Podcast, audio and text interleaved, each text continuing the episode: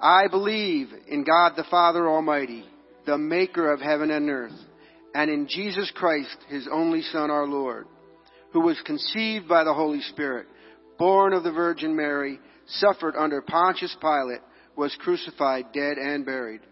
He descended to the dead. The third day he arose again from the dead. He ascended into heaven and sits at the right hand of God the Father Almighty. From there he shall come to judge the living and the dead. I believe in the Holy Spirit, in Christ's universal church, the communion of all believers, the forgiveness of sins, the resurrection of the body, and the life everlasting. Amen. Let's worship.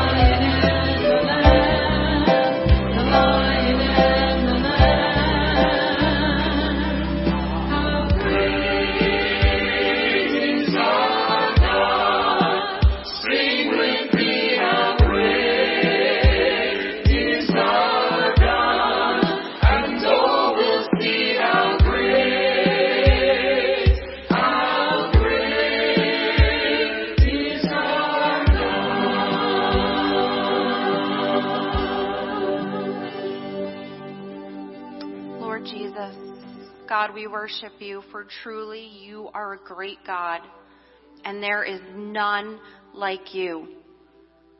For who is like our God? You deliver us when we call out. You see us when we are in a pit and you hear us when we cry out to you. God, your strength is made perfect in our weakness. For who is like our God?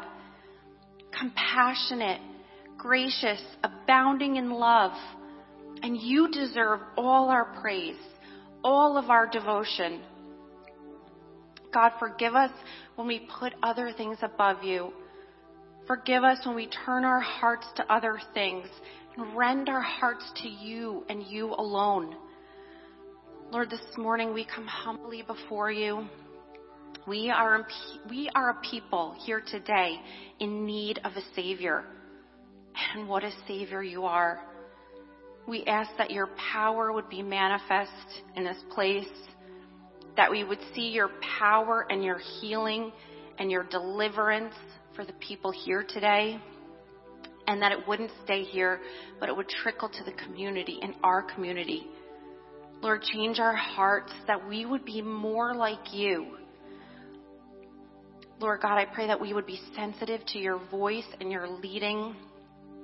Give us wisdom and a revelation, a fresh revelation of you and who you are.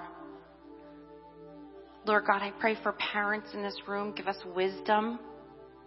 For kids in this room, Lord, that our, their hearts would be for you. Please help us to forgive those who have hurt us, to love those who are unlovable, and to be giving to those who are in need. Lord, I pray that you would heal today those who need healing in their bodies, in their minds, in their hearts, those that are struggling in depression or anxiety. Lord God, I thank you that you would provide, and I ask that you would provide for those that are in financial distress today. Open doors for people who need new paths to open before them. Give direction to those searching for answers and freedom to those who are in addiction. We magnify you and we thank you, Lord, that you see us and you hear us. Be glorified today. In Jesus' name we pray. Amen. Take a moment and greet somebody today.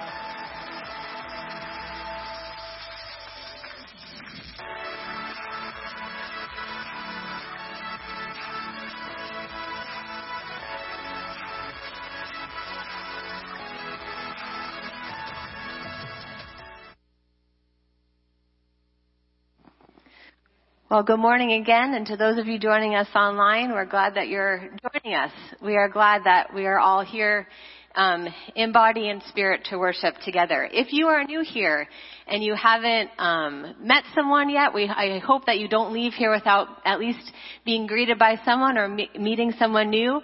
Um, if you want to fill out a new here card, there is a gift waiting for you at the information center. So bring that at the end of service, and we would love to get to know you a little bit better. Also, today happening at 4 o'clock is Awana and Youth. So for those of you who we see on a regular basis, we hope to see you there. And for those of you who might be thinking about it, you come and join us as well.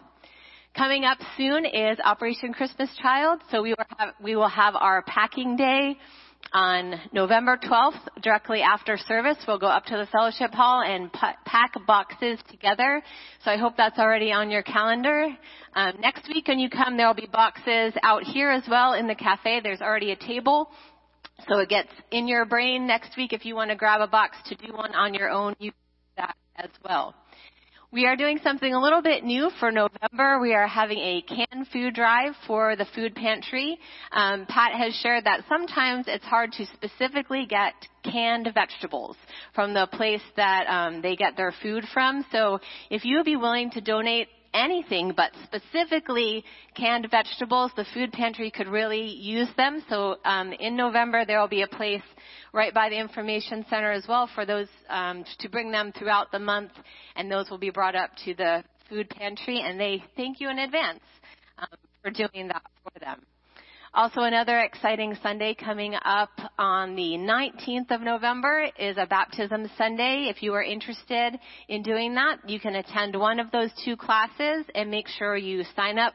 Um, you can scan the QR code in the bulletin. You can email office at faithdiscovery.com and you will get the information you need. So if you have not, if you're a believer who has not been baptized, now's your chance.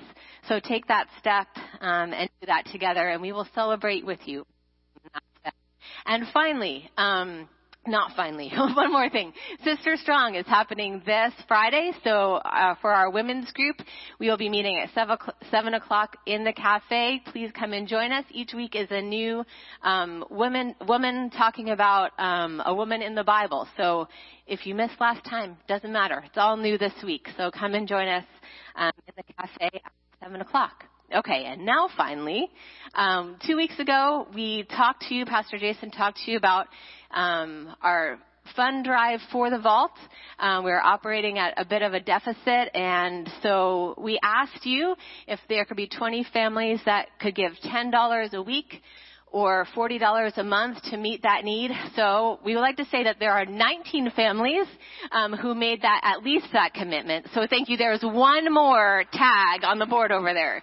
Um, so if you are willing um, to help us meet that need, there's one more tag that you can take, and you don't even need to take the tag. That's just a reminder for you. You can scan the QR code in your bulletin, set up a recurring gift um, to help the vault in downtown Washington. Um, that is a ministry to our community that started here at our church. Um, maybe 12 years 12 years ago maybe now um, about and and has been going strong and really helps to reach out to the teens in Washington. So if you can um, if you've already been a giver and you would like to expand your gift, if this is a new thing for you and like to start doing that, um, the need we are asking for is the minimum um, to, to meet our needs. So we would love for you to be part of that, to be part of that ministry. But thank you so much to all of you who just graciously um, met that need right from our first ask. So on behalf of Brian and his team, and on behalf of the leadership team, we thank you for your faithfulness. Um, we thank you for all the ways that you give, for all the ways that you support, that you pray for us. Um, that means a lot for our ministries, for all of us who lead them, and for those of you who prayerfully benefit from them as well. So, thank you. Um, that's a, those are good things. So these are good things to be a part of and good things to celebrate together. Let's stand again as we worship.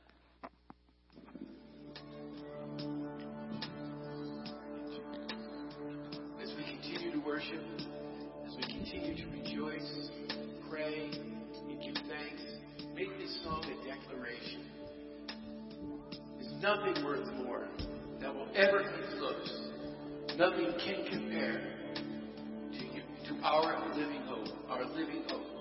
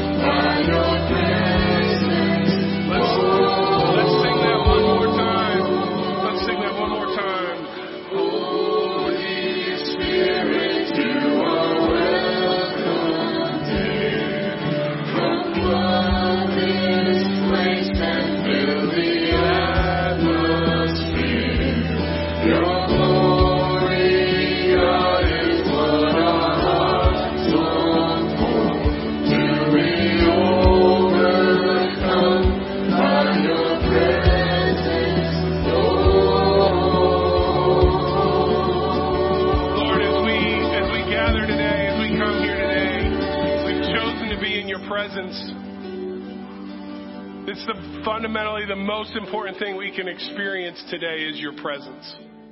It's good to see each other. It's important to, for us to see each other. It's important for us to encourage each other, but it's more important.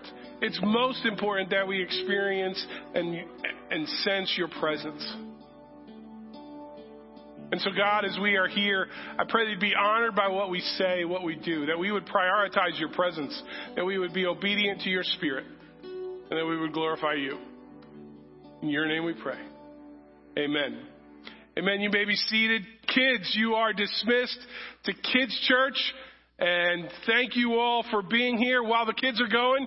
Check this out.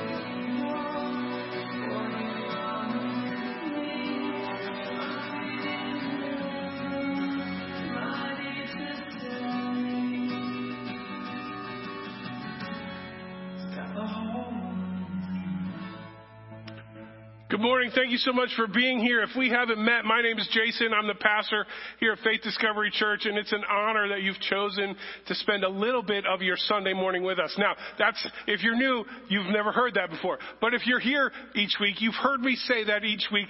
Some of you have worked out impressions of me saying, uh, introducing myself each week, but that's okay. If you want to join along with me when I say that speech, you're welcome to. I don't care. I know some of you find it funny that I introduce myself every week. But for some people, church is new. And so, uh, we, if you're new, we welcome you. We're honored that you've chosen to spend a little bit with us. And I hope you are inspired by what I'm about to speak and share. But I'm only, but I'm, for the next, give me 90 seconds, we're going to have family talk. Um, I want to thank you who are thank you who are part of this church for your generosity. Uh, Laura got up and she talked about some of the things that are happening, um, and and you have have been historically. I've heard stories. You have been recently. I've experienced it, um, and you continue to be generous when needs come up. And we live in a broken world. We live in a, a, a world that's that's dealing with economic issues and and uh, wartime issues. There are people who are struggling, and we as a church want to be a light in our community. And so. Uh, we want to be able to serve people in a number of different ways. Our team, our, our food pantry team had a rummage sale a couple weeks ago. They raised, uh, they sold $1,100 worth of stuff. And when I tell you it was stuff, there was stuff. But, uh, but some people, one person's stuff, that's the word we're going to use today, is another person's treasure. And so a lot of people found treasures at the rummage sale. And, um, but we, we, we've had the rummage sale. We've had, we're having a food drive that we talked about. We've, we've had the vault and we've asked you to help us continue to fund and, and allow the vault to be open to reach the teens of our community. We, I grew up in church. My dad was a pastor.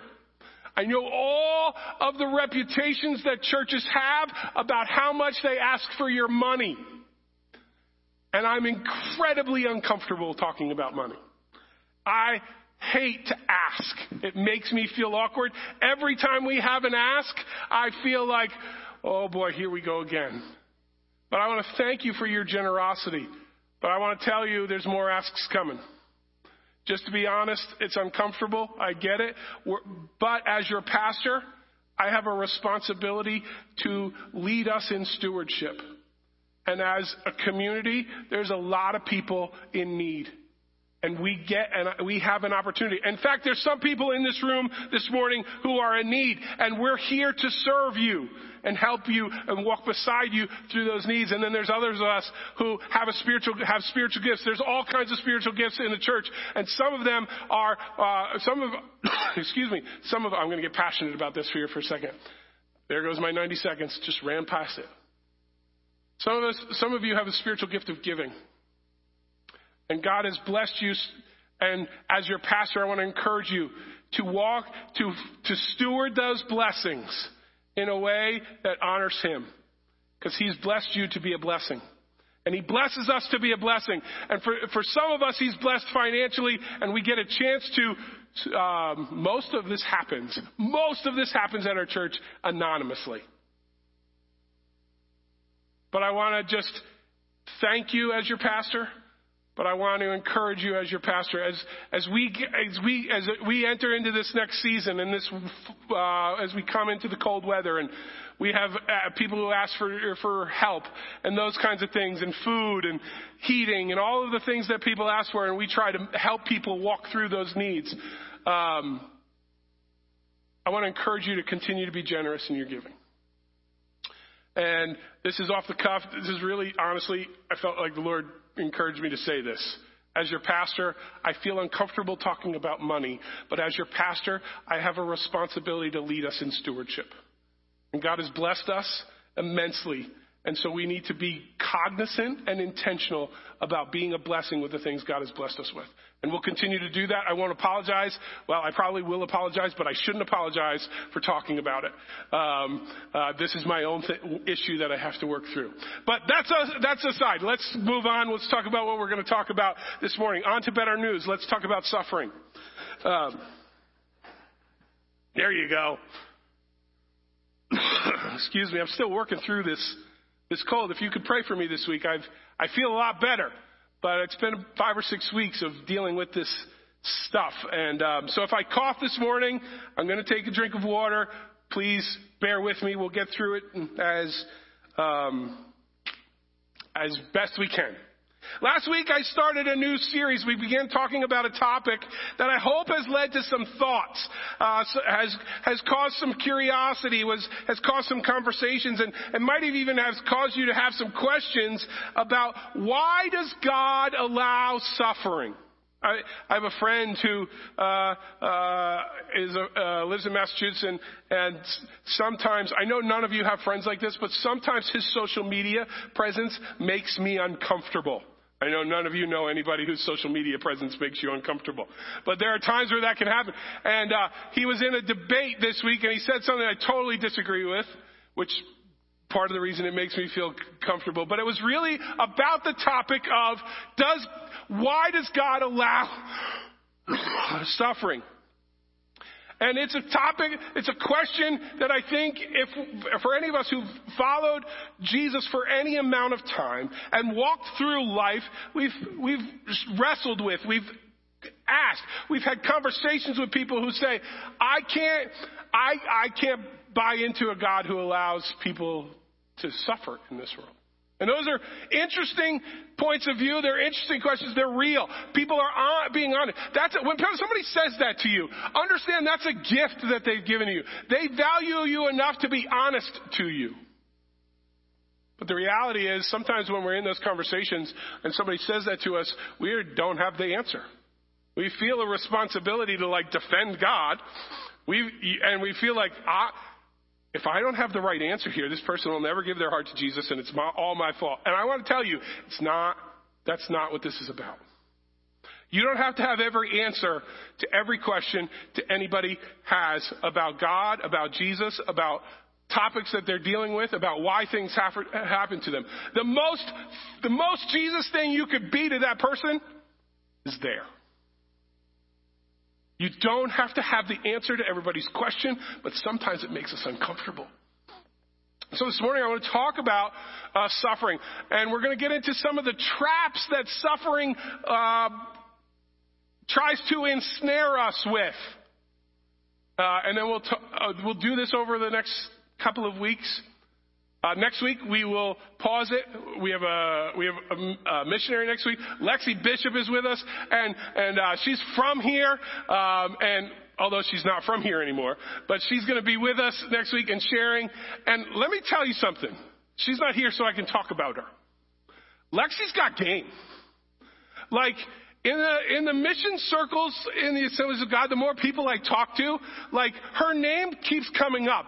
Like David's uncomfortable right now because it's David's daughter.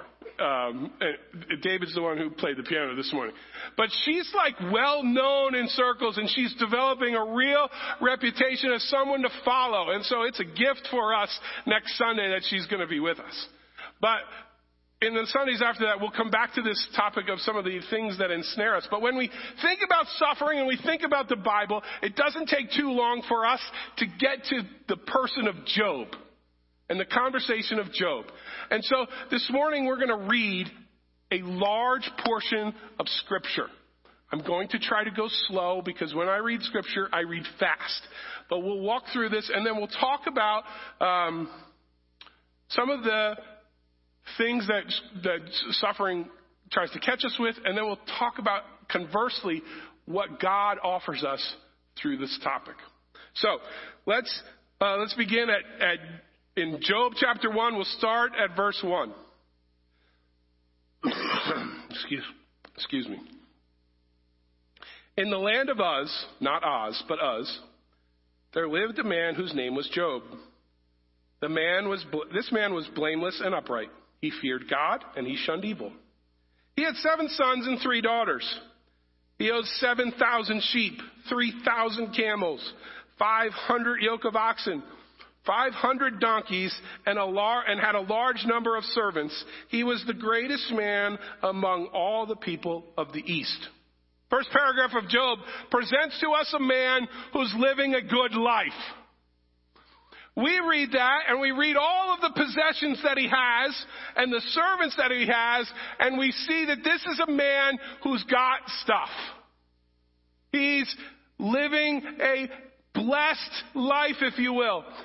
But the most thing that would have, uh, that would have been blessing, uh, uh, considered a blessing in their time was he had all those children. Heirs were a blessing. So stuff was nice, but heirs were a blessing. And so this man has everything you would want. He's the greatest man in the East. It says, what they're saying is, this guy's got it made. Job is who you want to be in the first paragraph of Job. Be careful what you wish for.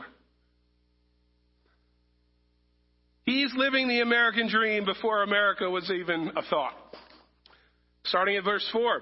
His sons used to hold feasts in their homes on their birthdays, and they would invite their, their sisters to eat and drink with them. When a period of feasting had run its course, Job would make arrangements, arrangements for them to be purified. Early in the morning, he would sacrifice a burnt offering for each of them, thinking, Perhaps my children have sinned and cursed God in their hearts. This was Job's regular custom. And so, what's that tell you? Job, in spite, even he was aware of how he was blessed. And his kids were partiers. And so as a as a way to like make sure they didn't do anything wrong, he took care of their sacrifices for them because he wanted to honor God so much, he was honoring God for his kids. He was aware of his blessings. He had a relationship with God. That's what we, he's wealthy. That's what we find in the first two, uh, first two paragraphs of Job. Six, verse six. One day the angels, one day the angels came to present themselves before the Lord, and Satan also came with them. The Lord said to Satan, Where have you come from? Satan answered the Lord, From roaming throughout the earth, going back and forth on it. Then the Lord said to Satan, Have you considered my servant Job? There is no one like him on the earth. He is blameless and upright, a man who fears God and shuns evil. Does, God, does Job fear God for nothing? Satan replied. Have you not put a hedge around him and his household and everything he has? Have you blessed the work of his hands so that his flocks and herds are spread throughout the land? But now stretch out your hand and strike everything he has, and surely he will curse you to your face. Verse 12, the Lord said to Satan, Very well. Then everything has, he has is in your power.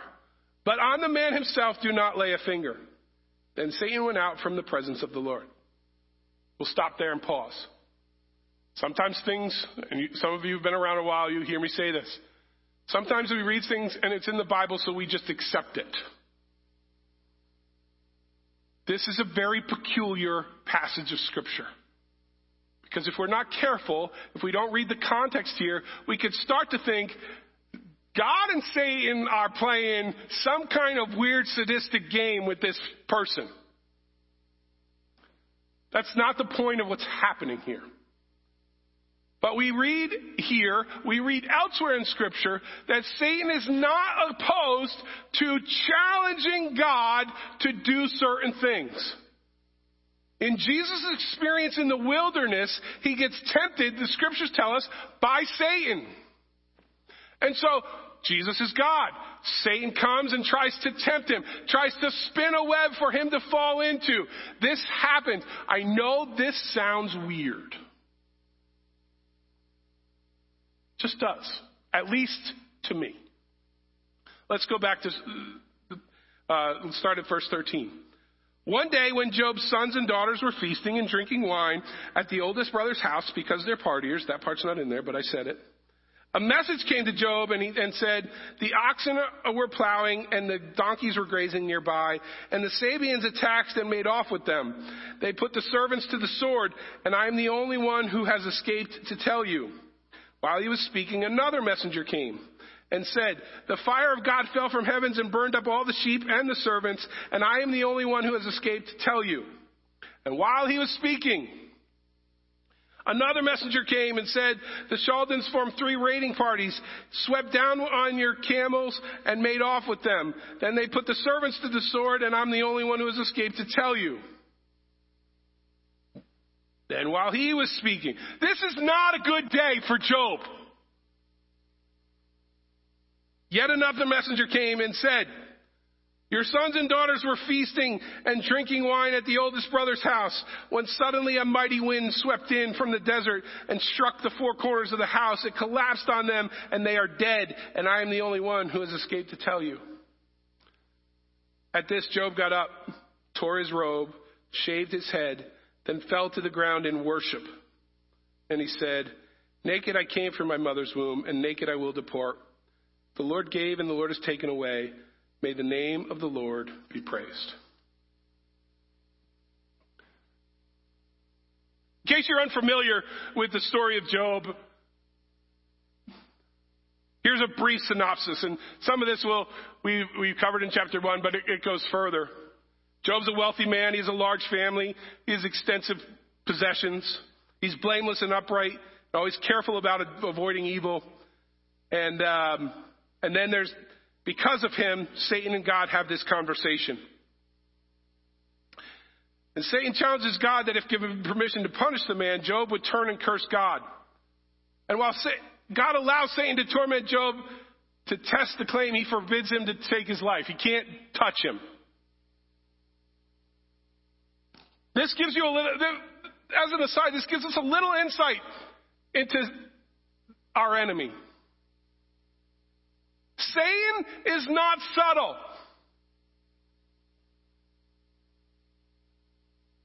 One might think he might plan this out over a series of time and let the dominoes fall and meet, may each one get harder and harder and harder. But no, Satan does it in one day. The Bible says that the, the, the enemy comes to steal, kill, and destroy. Satan is out to get us as quickly and as drastically as he can get us. So he attacks Job in four ways in one day. Uh, in the course of one day, Job receives four messages, each bearing separate news that his livestock, his servants, his children, all have all died. excuse me. Or have been taken through marauding invaders or natural consequences. And at this, Job, like as we read, tears his clothes and shaves his head, but he still blesses God in his prayers. We're not going to read, we don't have time to read the whole book of Job, but It goes on, Satan again appears in heaven, and God grants him another chance to test Job. This time, he inflicts Job with terrible skin sores. And this time, his, it's his wife who encourages him to curse God and to give up and to die. But Job refuses, even all the while struggling to accept his circumstances. See, Job, his wife, his friends, they were all aware of his struggles, his trials, his suffering. It's not their understanding of his suffering that was different than his. He knew just like they knew all that had happened. But it was his perspective on the situation that was different from him to his wife and his friends. So it is, suffering presents to us the problems, but it also presents the struggle of how to deal with them. And so today I want to explore a few of the traps that I think suffering and they uh, tries to entice us or ensnare us with. The first trap that suffering ensnares us with, I would call the awareness trap. You and I, we, we, not by nature, we think. We wonder, we desire, we feel, we ponder, we dream, we interpret, we perceive, we crave, we project. We have a lot of stuff going on in our minds. Sociologists will tell us that most communication that takes place is nonverbal. That only works, that only makes sense if we really begin to remember how much is going on in our head when we're talking to somebody. We are by nature thinkers. We're trying to figure out, we're trying to solve the puzzle.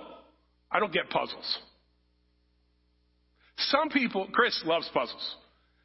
Some people can put a puzzle on the thing and they just start going about working it. I like puzzles that have big pieces.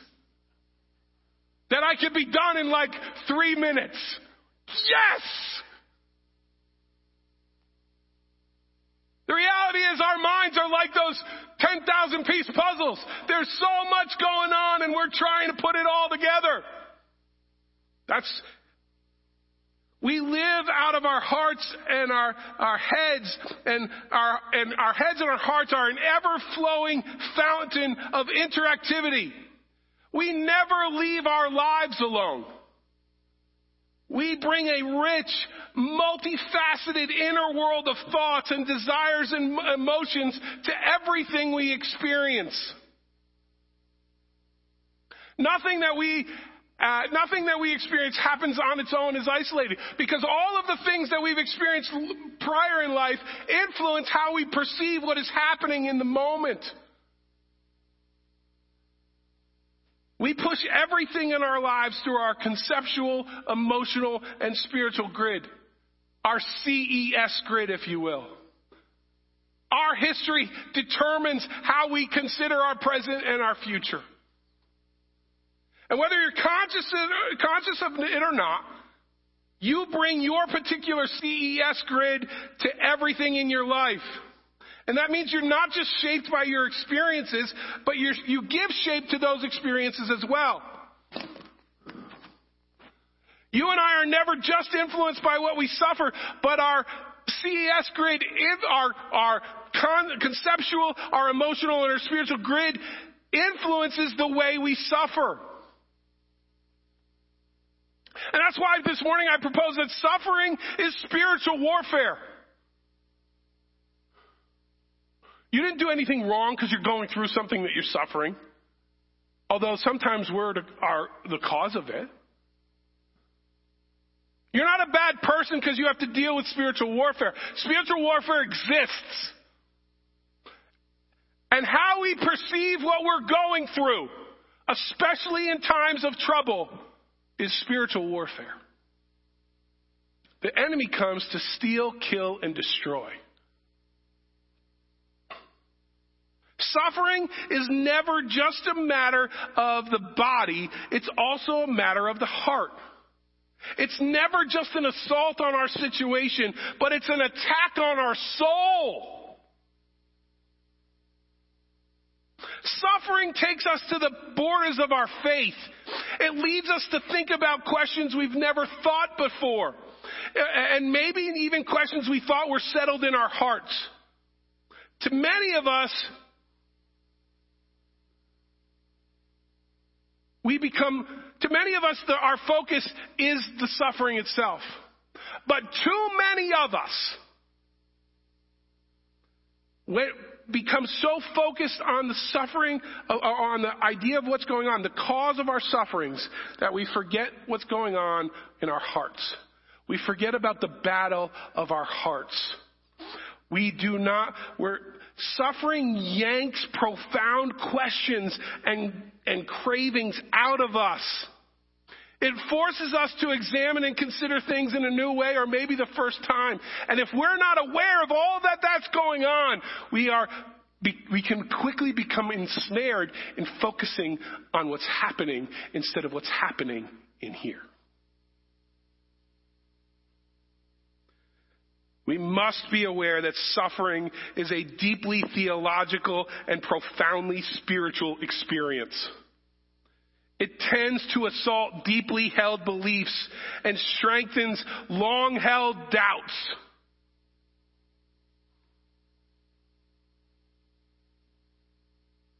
How quickly our doubts become real to us when we face situations that are uncomfortable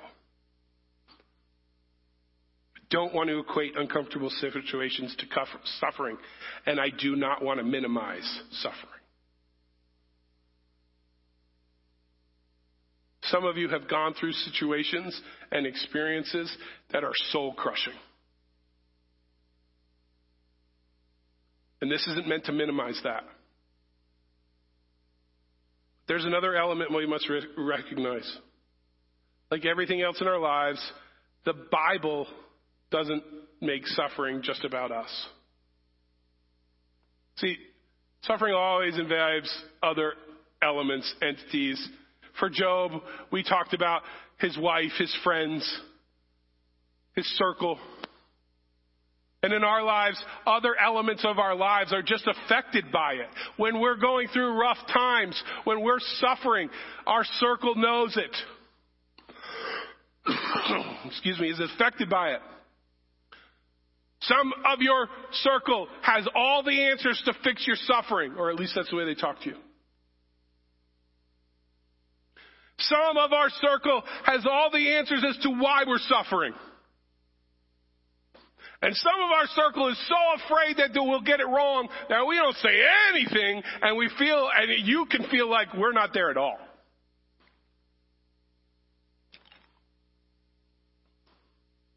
The Bible doesn't make suffering just about us. We are not isolated individuals. We are not isolated into individuals try, trying to make sense of and cope with life on our own. In fact, we're never on our own with anything.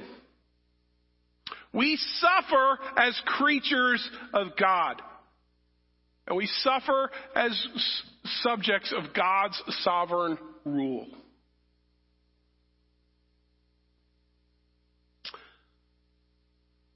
When I prepare a message, um, sometimes I prepare messages or series out of my own experience or out of uh, my own studies or something that um, came alive to me as I was reading or, or doing something. Sometimes it's out of a paper that I'm researching or and sometimes I need help. And so this this series on suffering, I, I've needed help. And particularly, I've found help from two other pastors who have experienced severe suffering in their lives. And they've been, it's been really helpful to read their books and know um, how to talk about this practically and experientially and not just theoretically. Because we don't theor- we don't th- theoretically experience suffering. We experience suffering. And the theories that we subscribe to get really tested when we experience suffering. And so, um, Tim Keller, who some of you have heard of, he passed away this year from his struggle with cancer. He wrote a book on suffering. And there's another pastor by the name of Paul David Tripp. He wrote a book called Suffering about his own experience. And I've, a lot of what I'm learning and talking about through this series is taken from scripture and it's taken from their experiences and their way to communicate it so that we can all be beneficial. And it's important for me to say that because I don't want to pretend I made it all up myself. Credit where credit's due. But listening to these two men talk about fear, uh, suffering as a, as a subject of God's sovereign rule really stretches my faith.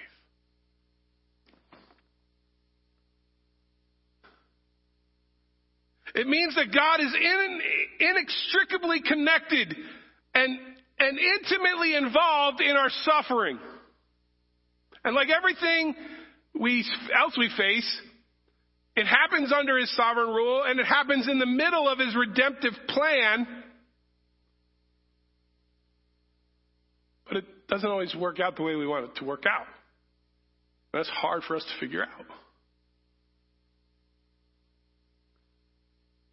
The sense, here's an important point the sense you make out of God's purpose in or distance from your suffering, and the conclusion you make about His care and His ability or lack thereof to help will have a huge influence on your suffering. How you view God in it will, will be a major player in how you view it. Just from what I talked about earlier. Job's wife says, commit suicide. Die. Job says, this is really difficult for me, but I will worship God and I will not deface him. How you view God in your place will determine how you view how to handle your place. Now, we all want to deal with a God who just will fix it. But that's not the case all the time. We must be aware that of the true depth of suffering and how it affects us holistically, how our suffering affects our physical, our emotional, our relational, and our spiritual walks. Because it's never about just the thing we're dealing with. It's about the thing we're dealing with plus how the thing we're dealing with is affecting everything else. We must be aware of that. The next trap I want to discuss is the fear trap. Suffering can ensnare us in the fear trap. Suffering of whatever kind and whatever may come your way brings a focused awareness that is part of the burden that every sufferer bears. It causes us to notice what once would have gone outside of our attention and to carry concerns we've never cared about before. This new awareness becomes fertile soil for a new set of fears that have the power to shape the way we interpret and live our lives. Suffering tends to kidnap our thoughts. And in doing so is a, has a powerful effect on our emotions and our responses.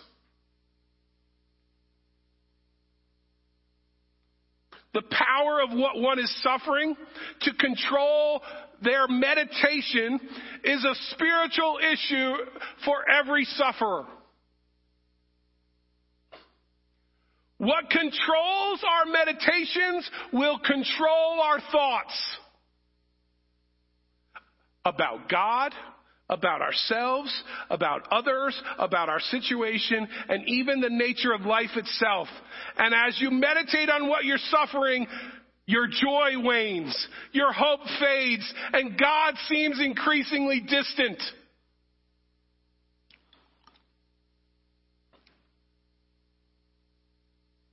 Anybody been there? The more we think about it, the bigger it becomes and the smaller God becomes. But the truth is, God hasn't changed. The truth, his truth is still true. And what you're facing hasn't grown bigger. But it all seems bigger and darker and more impossible. Our suffering and what we suffer has the potential to replace God and His truth through the lens at which we look and understand life. When that happens, we become more and more afraid of that and less and less secure in God's ability to be over that.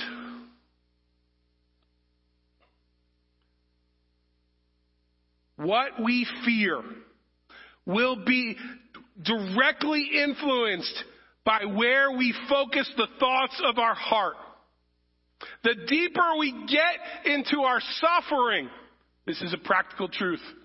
The deeper we get and the more we think about our suffering, the, the less we think about the prayer that we hear from Psalm 1914. Let the words of my mouth and the meditation of my heart be acceptable in your sight, O Lord, my rock and my redeemer. The more we start to think about what we're suffering from, the less we're concerned with what our thoughts are before the Lord. The less we're aware that He's our rock and our redeemer. And our fear grows. And our loneliness grows. Thankfully, there's hope. Suffering entices us. It snares us with traps. But God combats that and offers us comforts in our suffering. So, we only have time to talk about one of the comforts today. And, but last week we talked about the comfort of knowing that Jesus experienced massive suffering. And to know that we have a God who doesn't just theoreticize what we go through, but has gone through everything we could go through. And so when we, when we say God is with us, it take, it's a comfort to know that He knows what it's like to go through what we're going through. Today I want to talk about the comfort of God's grace. In the midst of all of our trials, all of our travails, and all the traps that we have to deal with from suffering, excuse me, it is important. And this needs to be intentional. Some, for some of us, this needs to be a post-it on our mirror in the bathroom where we get ready each morning. Because it's got to remind us. We have to be intentional about reminding ourselves of these truths. Because all day long we're, rem- we're reminded of the things that seem to be true. And so we need to be intentional about focusing on the things that we know are actually true. It's very important that we remember who we are and what we've been given.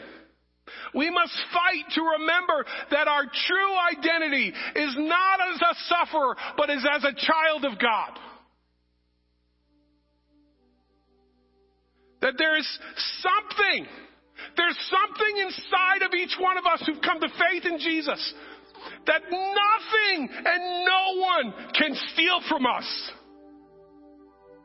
We have to allow ourselves to be defined not by our suffering, but by our God given identity. It doesn't make the suffering easier, but it doesn't let the suffering win. It's important because the, what we identify ourselves as, what we as, determines three things about ourselves. First, it, it, what we identify as determines our expectations, it determines our potential, and it determines our actions. In Romans 8, and we don't have time to read it, so just allow my summation to, to take you through, and then read it this week. Paul describes the stunningly encouraging comfort of God's amazing grace like this.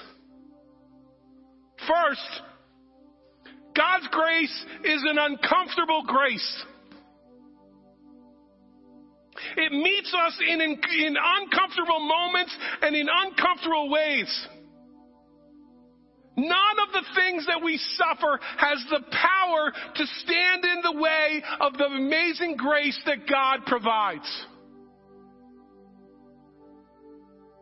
Paul describes it as an intervening grace.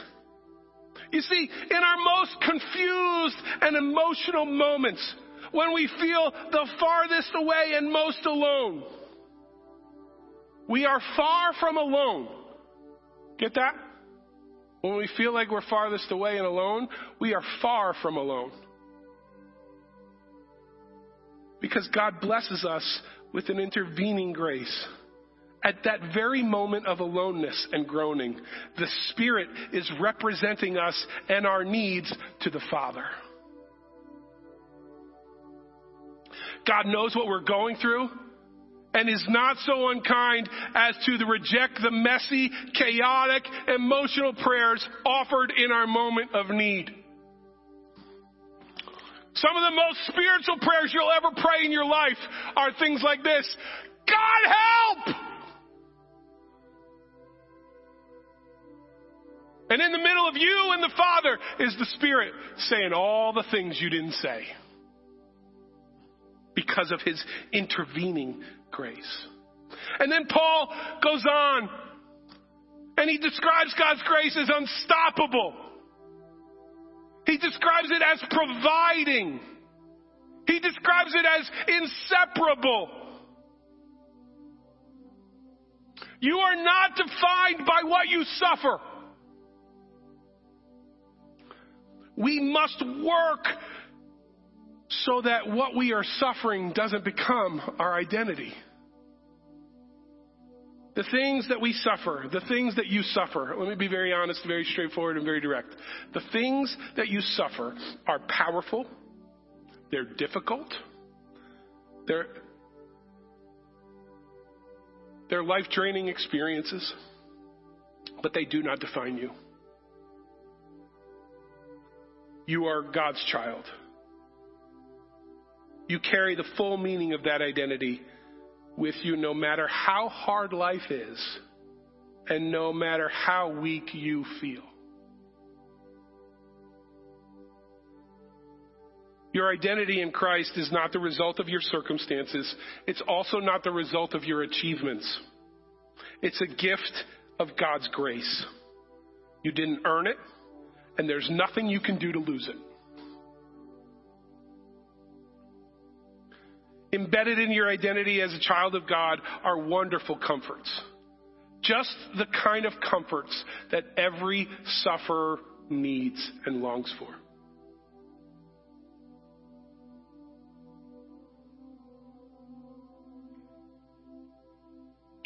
When David, the Bible t- teaches us a lot about David, he gets talked about a lot. When he was a shepherd boy, he was incredibly an, anointed as the next king.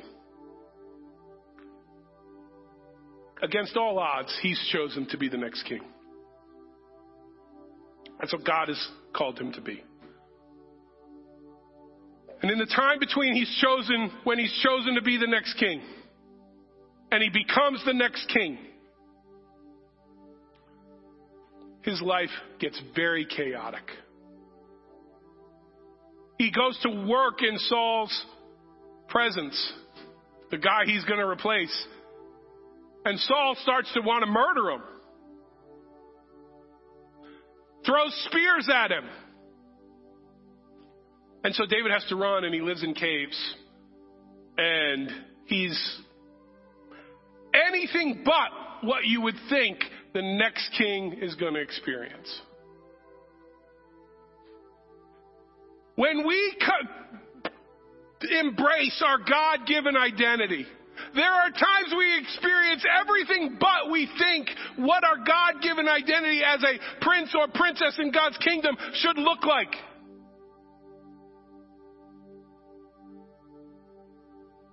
But David's not defined by what happened when he was anointed.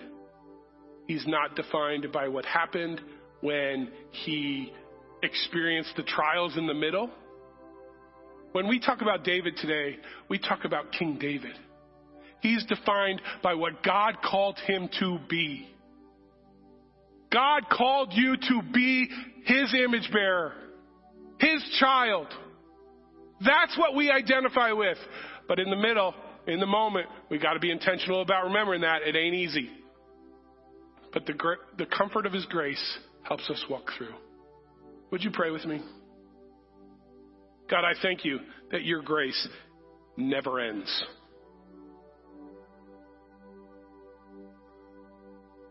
But God, there are people in, in this room today and watching us online who are completely aware of their battle. And it seems so big they just can't see you anywhere. God, I pray for your inseparable, amazing, encouraging grace to invade those situations. Help us to know who we are in you. In your name we pray. I'm going to invite our elders to come forward. We share communion at the end of each week. If you're new with us, you are certainly invited to join us. What we do is we invite you to come forward, receive the elements from our uh, from our elder, and then return back to your seat. I invite you to stand and come forward. And if you're new, you can follow, go to the middle aisle that's closest to you and come forward. If you're not able to get here, we will have someone bring them to you. If you don't want to participate, that's okay too.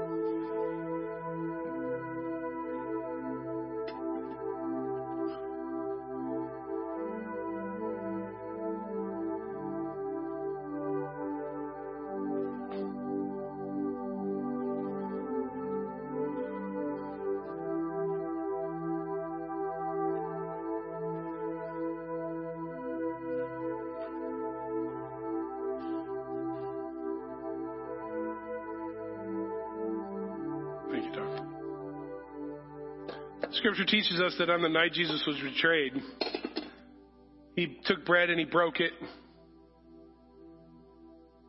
And he gave it to his disciples and said, This bread is my body, which is broken for you. Do this in remembrance of me. Would you pray with me? Jesus, this bread, you allowed your body to be so broken. You suffered so immensely that night. Thank you for doing that for me, for us, for your church.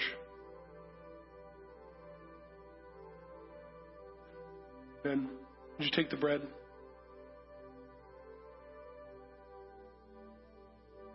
Goes on to say in the same way after supper, he took the cup, saying, This cup is the new covenant in my blood. Do this in do this whenever you drink it in remembrance of me.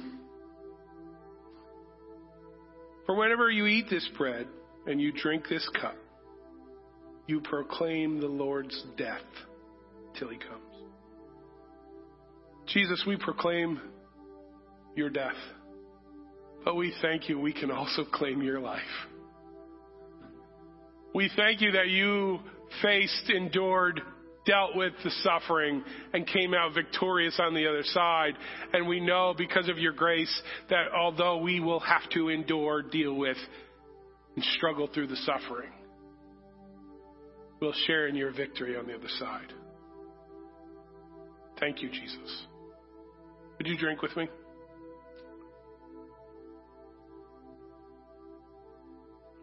Would you stand as I offer today's benediction? The Lord bless you and keep you. Make his face to shine on you and be gracious to you. May he turn his face toward you and give you peace. And may the comfort of God's amazing grace rest on you as you walk through your week. In your name we pray. Amen. Thank you, everybody. Have a great week. We will see you next Sunday.